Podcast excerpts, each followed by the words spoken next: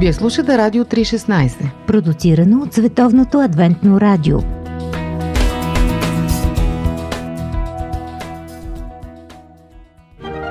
От всяка книга научаваш нещо, но само от една разбираш най-важното.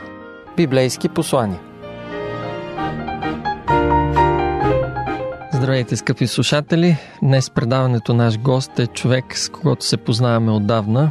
Работили сме заедно с него няколко години в един отдел на църквата и се радвам, че може да гостува в нашето предаване. Представя ви пастор Апостол Стойков. Поздравявам го с добре дошъл в библейски послания по Радио 316. Благодаря. Днес съм те поканил да ни представиш едно библейско послание. Какво си ни приготвил? Приготвил съм едно библейско тълкование на един текст от Свещеното писание в посланието към филипяните на апостол Павел, втората глава, 12 и 13 стих, като темата ми е изработване на спасението. интересно звучи. А, защо считаш, че това е една актуална тема за нашите слушатели? Считам, че това е актуална тема, защото апелира към нашето участие в спасението, докато Библията ясно ни казва, че спасението е един подарък. Подарък от Исус. Но този подарък трябва да бъде прият от нас. И по-точно какъв е нашия дял в изработването на това спасение. Добре, скъпи слушатели, продължаваме след малко с нашето предаване с пастор Апостол Стойков и темата за спасението и нашия дял в него.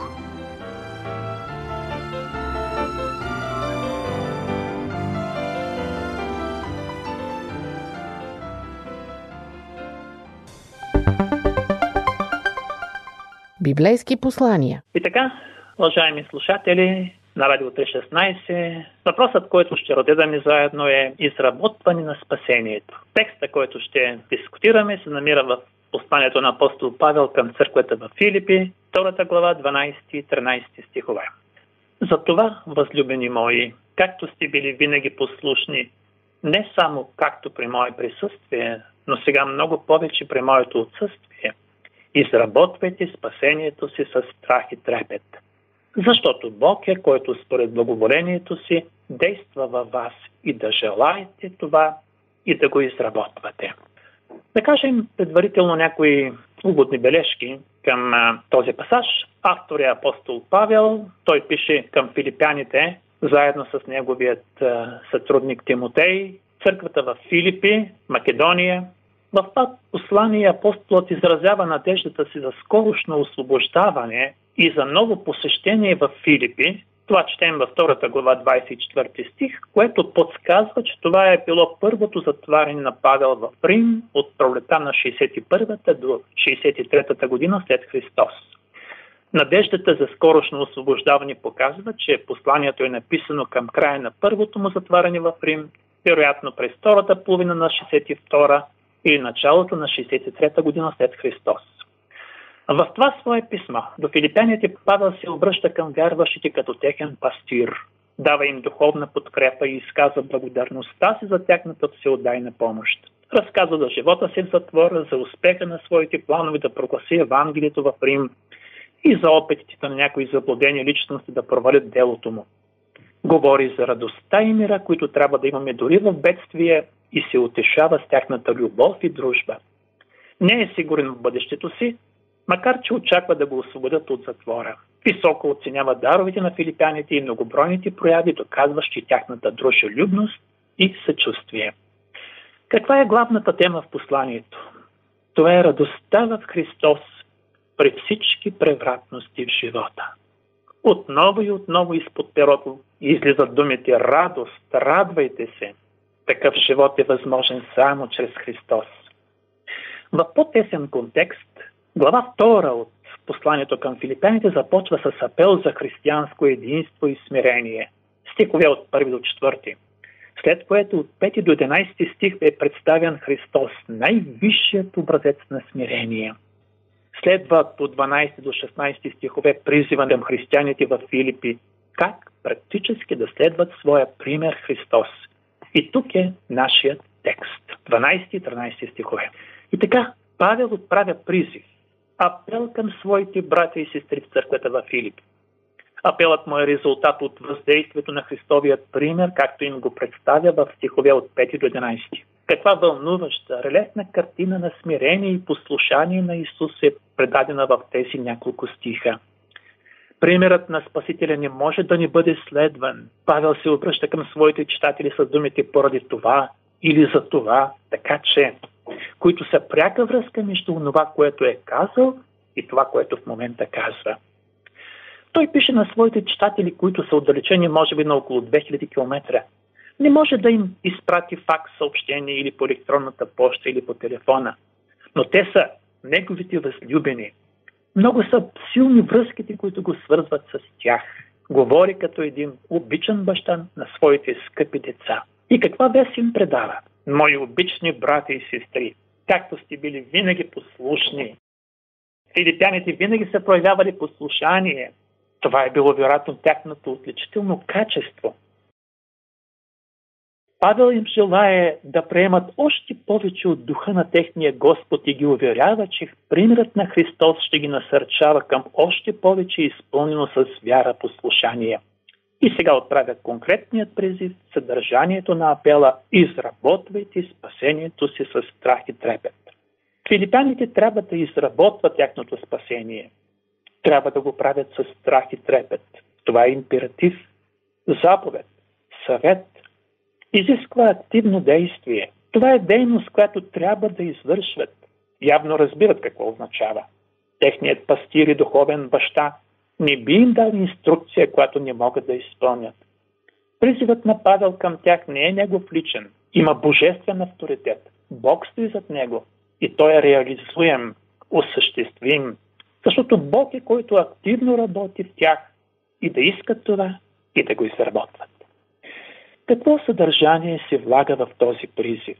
Може би иска да каже, че спасението трябва да се изработи като едно произведение на изкуството, да се вложи сърце и душа в него. И би имало резон в това. Спасението е безплатно, но не е ефтено. То е много скъпо. За него е платена неизмеримо висока цена. Как да разбираме думите на Павел? Гръцкият глагол използван тук за изработвайте е катер гадзомай. Според старогръцко български речник на Новия Завет, той се използва с няколко значения. Извърша, извършвам, постигам, произвеждам, изработвам, правя, оформям свършвам, осъществявам до край. Вероятно, точно това значение е вложено в текста, който изучаваме 12 стих и 13 на това послание. Тоест, Павел умолява своите брати и сестри да осъществят до край, да свършат, да изработят спасението. А защо те трябва да изработват собственото си спасение с страх и трепет? От какво естество са тези страх и трепет? Имат ли изобщо място страхът и треперенето в процеса на изработване на спасението? За какъв страх става дума? На гръцки текста е фобу кай трому, с страх и трепет. Апостол Павел пише в посланието към Коринтините, втората глава от първия до третия стих, ще проста само третия стих, аз бях немощен между вас. Страхувах се и много треперех. Павел е проповядвал в Коринти една проповед и едно лице е стояло в нейния център. Исус Христос е то разпнат. Изнасял е тази проповед много пъти и винаги с много страх и треперене. Защо се е страхувал и треперял? Знаел е, че има много врагове в този град, според Дяни 18 глава 6 стих. Но Бог му е дал уверение, че работата му ще бъде успешна и няма от какво да се страхува. 9 и 10 стих пак на Дяни 18 глава можем да прочетем тези думи на Бог към него. Но апостолът се е страхувал да не би работата му там да бъде белязана просто с човешки отличителни качества. Един добър служител на Бога ще има винаги съзнание за собствените си ограничения и слабости. Такава позиция ще го води до цялостно предаване на Бога за сила и мъдрост да върши неговото дело. Във 2 Коринтина 7 глава 15 стих той пак пише – имайки предвид неговия сътрудник Тит. И той, Тит, още повече милее за вас, като се спомня послушността на всички ви, как сте го приели с страх и трепет. Тит е бил прият от църквата в Корин, след като Павел с много сълзи им изпраща едно от най-изобличителните си писма. Вярващите го приемат с страх и трепет като вестител, изпратен от Бога. Показват страхопочитание към Бога, което се изразява и към Неговия служител. Да не би да покажат нещо друго от това, което се очаква от тях. И за тези мисли можем да се опитаме да дадем библейско тълкование на нашия пасаж. Първата мисъл, която можем да изтъкнем, първо, спасението е един сериозен проблем. Най-сериозният проблем, който трябва да решим. Не е нещо между другото. Ще решим важните проблеми, които стоят пред нас, образование, професия, кариера и тогава ще помислим за спасението си. Исус обаче казва в Матея 16 глава 26 стих. Понеже какво ще се ползва човек, ако спечели целия свят, а живота си изгуби? Или какво ще даде човек в замяна на живота си? Човек би дал всичко, за да спаси живота си. Има ценности, чието място не може да бъде сменено. То е приоритетно.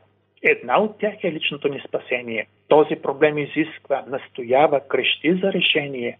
И тази задача трябва да бъде решена по правилния начин. Религиозната писателка Елон Уайт пише в книгата Пътят към Христос Не трябва да правим собственото аз център на нашите мисли и да се отдаваме на безпокойство и страх за това дали ще бъдем спасени. Всички тези неща отклоняват душата от източника на нейната сила. Решението не е в безпокойство и страх дали ще бъдем спасени. На второ място, спасението трябва да бъде изработвано осъществявано до край от кого? От нас, лично индивидуално, с нашето активно участие. Всеки от нас кове собствената си съдба, тя се решава днес и сега. Спасението се изработва сега. Изработване на спасението не подкрепя идеята за спасение чрез дела. Спасение сме само по благодат чрез вяра, както четем в Ефесяните 2 глава 8 и 9 стих. Защото по благодат сте спасени чрез вяра, и то не от сами вас, това е дар от Бога, не чрез тела, за да не се похвали никой. Спасението е дар, подарък, но се приема индивидуално. Как? Чрез кое средство? Чрез вярата. А какво е вярата? Лично отношение към Исус. Доверие в Него. Вярата означава отношение на любов и благодарност към Спасителя. В отговор на Неговата любов към нас, грешниците. Тя се основава на дълбоко възхищение от Исус за всичко, което е Той, с искреното желание да го опознаем по-добре и да станем като Него, да го следваме където и да не води. Тази вяра се упражнява лично. Защо все пак Павел така настоятелно апелира изработвайте спасението си? Това е съвет към нас, апел към нас. Веста му адресирана към всеки от нас, да изработваме нашето спасение. Защо? Исус казва в Лука 13 глава 24 стих. Подвизавайте се да влезете през тесните врата, защото ви казвам, мнозина ще се стараят да влязат и не ще могат. Знаете ли кой глагол е използван от Исус тук? Агонизомай. Агонизирайте, от което е и съществителното агония. Как се агонизира? Кога се агонизира? за да влезем през тясната врата. Коя е най-голямата битка, в която трябва да участваме и в която трябва да бъдем победители? Това е собственото ни аз. Да подчиним волята си на Христос. Има и други текстове, които говорят за едно активно участие от наша страна. Пример от Матей 24 глава 13 стих. Но който устои до край, той ще бъде спасен. Може да сме водили добрата борба на вярата цял живот и накрая уморено да се вземем отпуск както е направил Димас, според 2 Тимотия 4 глава 9 стих.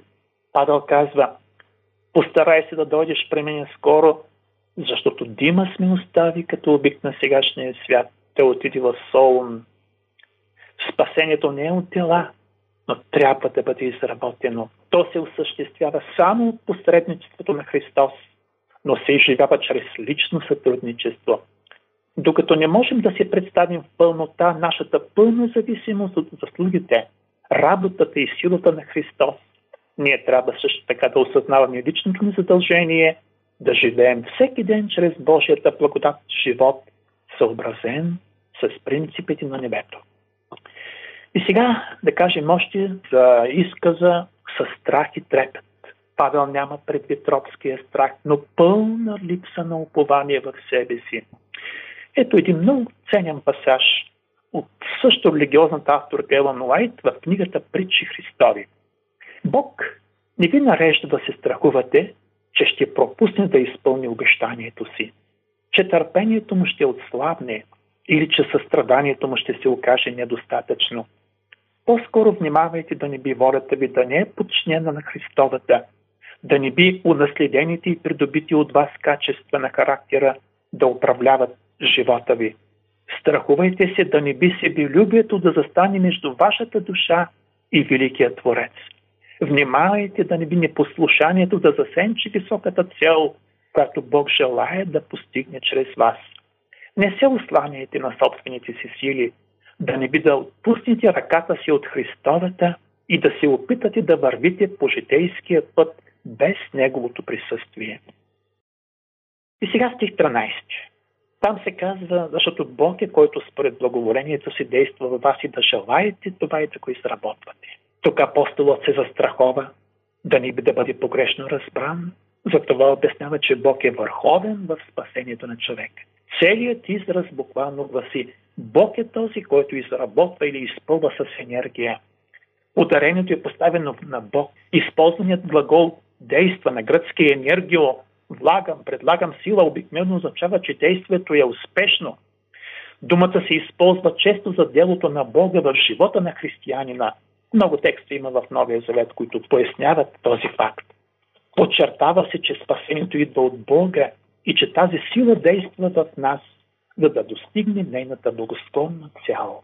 Бог е този, който действа и да желаем и да го изработваме. Използването на съюз и показва, че Бог дава стимула на нашето първоначално решение да приемем спасението и за нашата сила да направи това решение резултатно.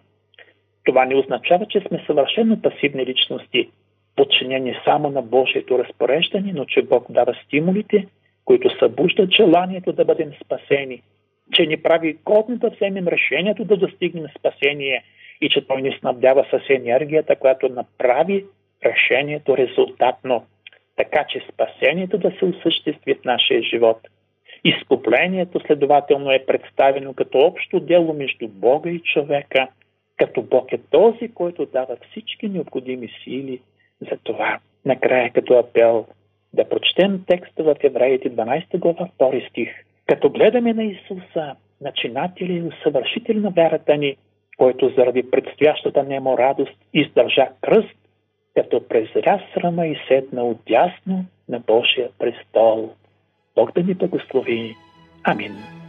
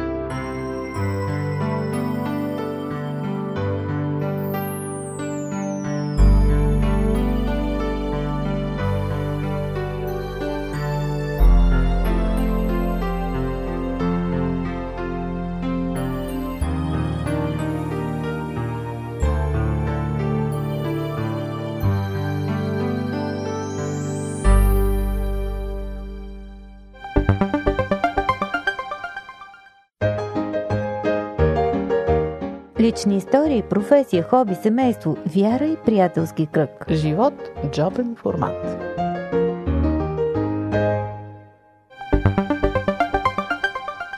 Библейски послания Скъпи слушатели, чухме библейското послание от пастор апостол Стойков «Изработвайте спасението си». Разбираме от Библията, че спасението е един невероятен Божий дар и Библията ни казва, че дори и вярата в Бога също е дар.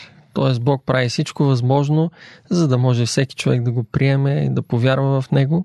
Апостол, искам да те попитам, тъй като има много християни, които чувстват неспокойство вътре в себе си. Това го виждаме дори в цели църковни общности, които считат, че трябва да направят нещо значимо, за да могат да заслужат Божието съчувствие. Изпитват един страх, за който ти говори също в темата. Ако човек чувства такъв страх от Бога, ако мисли, че трябва да направи нещо, за да може да умилостиви Бога, какъв практичен съвет можем да му дадем? Как можем да помогнем на такъв човек?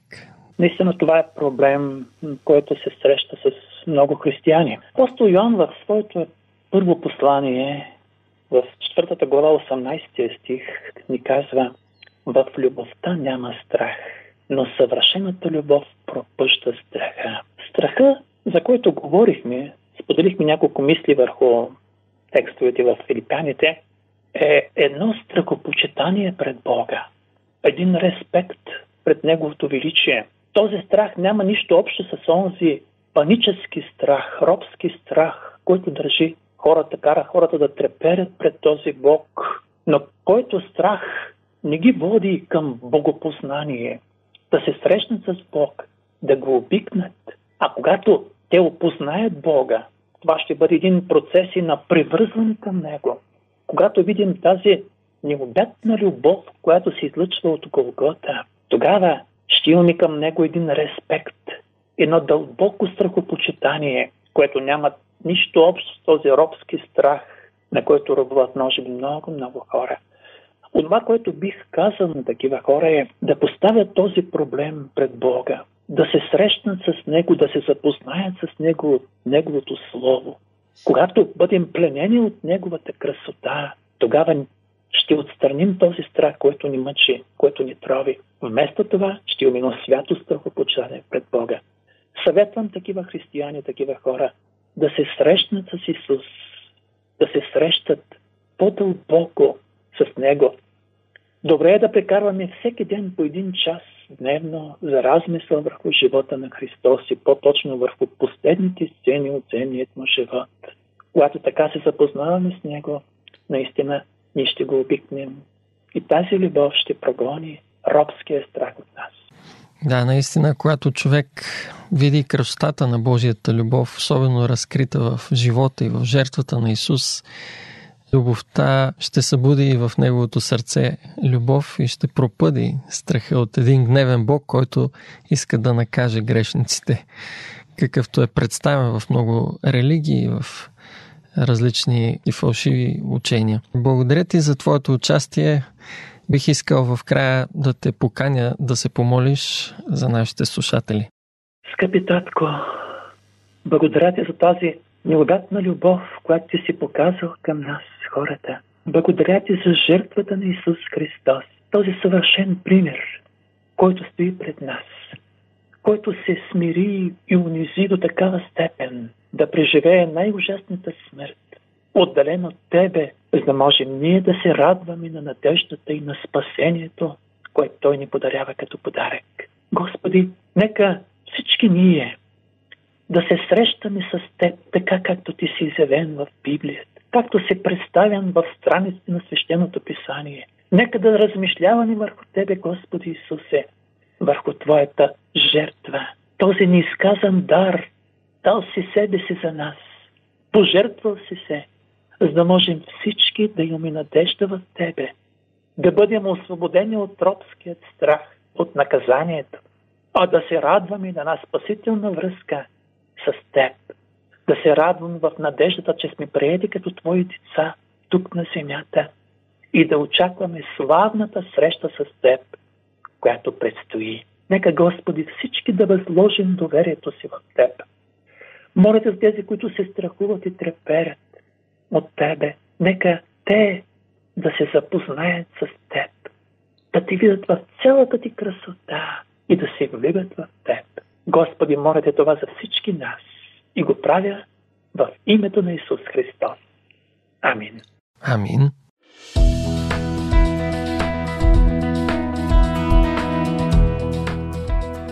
Вие слушахте Радио 316.